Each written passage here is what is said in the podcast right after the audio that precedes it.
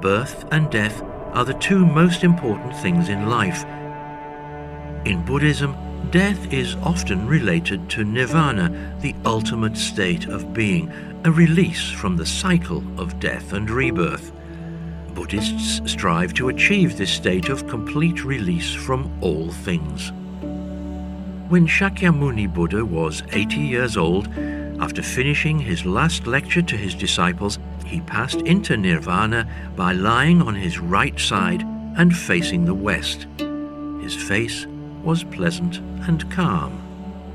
Later, the image of the Buddha lying on his right side when he passed away became an iconic image of nirvana and is commonly known as the reclining Buddha or sleeping Buddha. Hello, welcome to another episode of the Why We Love Dunhuang podcast. Today we will visit Cave 148, meet one of the sleeping Buddhas, and take a look at the grand funeral of Buddha. Cave 148 is one of the two Nirvana caves in Dunhuang. A Nirvana cave is a special kind of cave in Dunhuang where the statue of the sleeping Buddha is used as the main theme. There are only two Nirvana caves in Dunhuang dealing with Buddha's demise and subsequent liberation from existence, each hosting a reclining Buddha statue. To give the viewers a comprehensive and unobstructed view of the reclining Buddha, all Nirvana caves are rectangular in shape. Cave 148 is no exception. Records show it was built in the year 776, still in the High Tang period. It is 17 metres in length and has a vaulted roof and an oblong main chamber. The interior actually looks like a big coffin because of its main theme. It is the second largest Nirvana cave in Dunhuang, with the largest and finest wall paintings dedicated to this theme. On the long altar in front of the west wall is a giant reclining Buddha made of fine plaster stucco on a sandstone frame. It is Shakyamuni in the great completed Nirvana. The Buddha is 14.4 meters long and surrounded by sculptures of mourning monks, celestial beings, and deities. Each shows different expressions of yearning, consternation, or sorrow according to the identity of the characters. The Buddha is lying on his right side. His right hand palm is put under his head and above the pillow. His left hand is naturally placed on the left leg. He has a plump face and slightly closed eyes. There is no expression of sorrow or pain. From his slightly curved lips, you can even sense he's smiling, just like falling asleep with relief and satisfaction.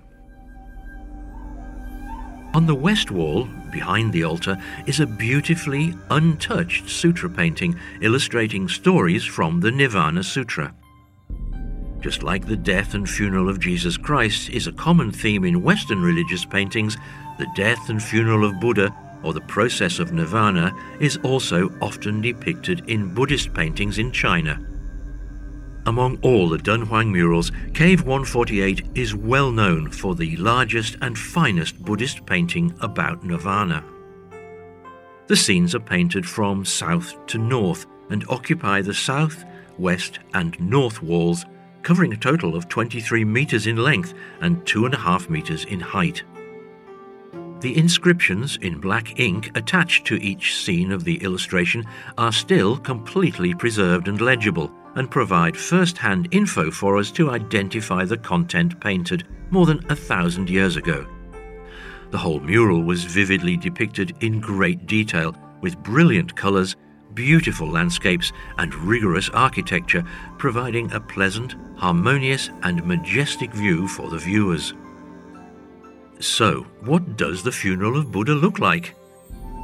Well, the mural in Cave 148 shows it's a complicated process, as it contains 10 sections and 66 scenes involving more than 500 human figures and animals. Of course, we don't have time to explore each and every one of them, so here I can just give you a quick view. For example, in the seventh section, the funeral procession is leaving town on the way to Buddha's cremation. The casket in the hearse, the stupa, together with several Dharma protectors carrying various offerings at the front of the procession, are all elaborately decorated. The entire procession is grand and solemn, which include bodhisattvas, priests, and kings carrying banners and offerings. In another scene of cremation, the fire could not be lit until all the disciples of Buddha arrived and then the flame took hold. In the ninth section, Indra, one of the main gods in Hindu mythology, is depicted. He stands beside the casket and is removing Buddha's teeth from his mouth. In the next scene, he is traveling on a cloud with the relics of Buddha's teeth. He is taking the relics back to heaven to be worshipped. In another scene, after the cremation, Buddha's relics are offered and distributed by the monks to his followers from different countries. The receivers are carefully carrying the relics with solemn expressions. A stupa is built and dedicated to Buddha's relics for worship.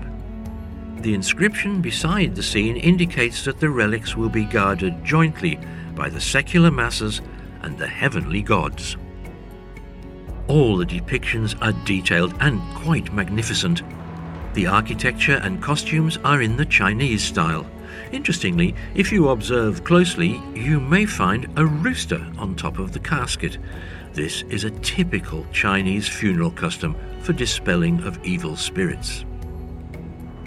The surrounding murals and sculptures, together with the giant sleeping Buddha, create a state of supremacy and transcendence for Buddha's nirvana. Although nirvana means reaching the state of ultimate relief, it is still bound up with death after all, which is very sad in the eyes of the general public.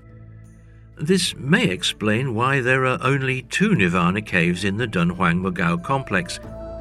However, be it Sleeping Buddha or not, the craftsmen of the Tang dynasty, especially in the High Tang period, who may have been influenced by the grand and magnificent art styles of the times, were really good at constructing giant Buddha statues. That's why we still have another giant Buddha to visit next time.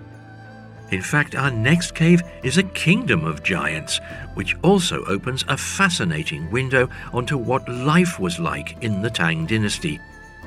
And that's all in Dunhuang, the world's largest Buddhist art gallery.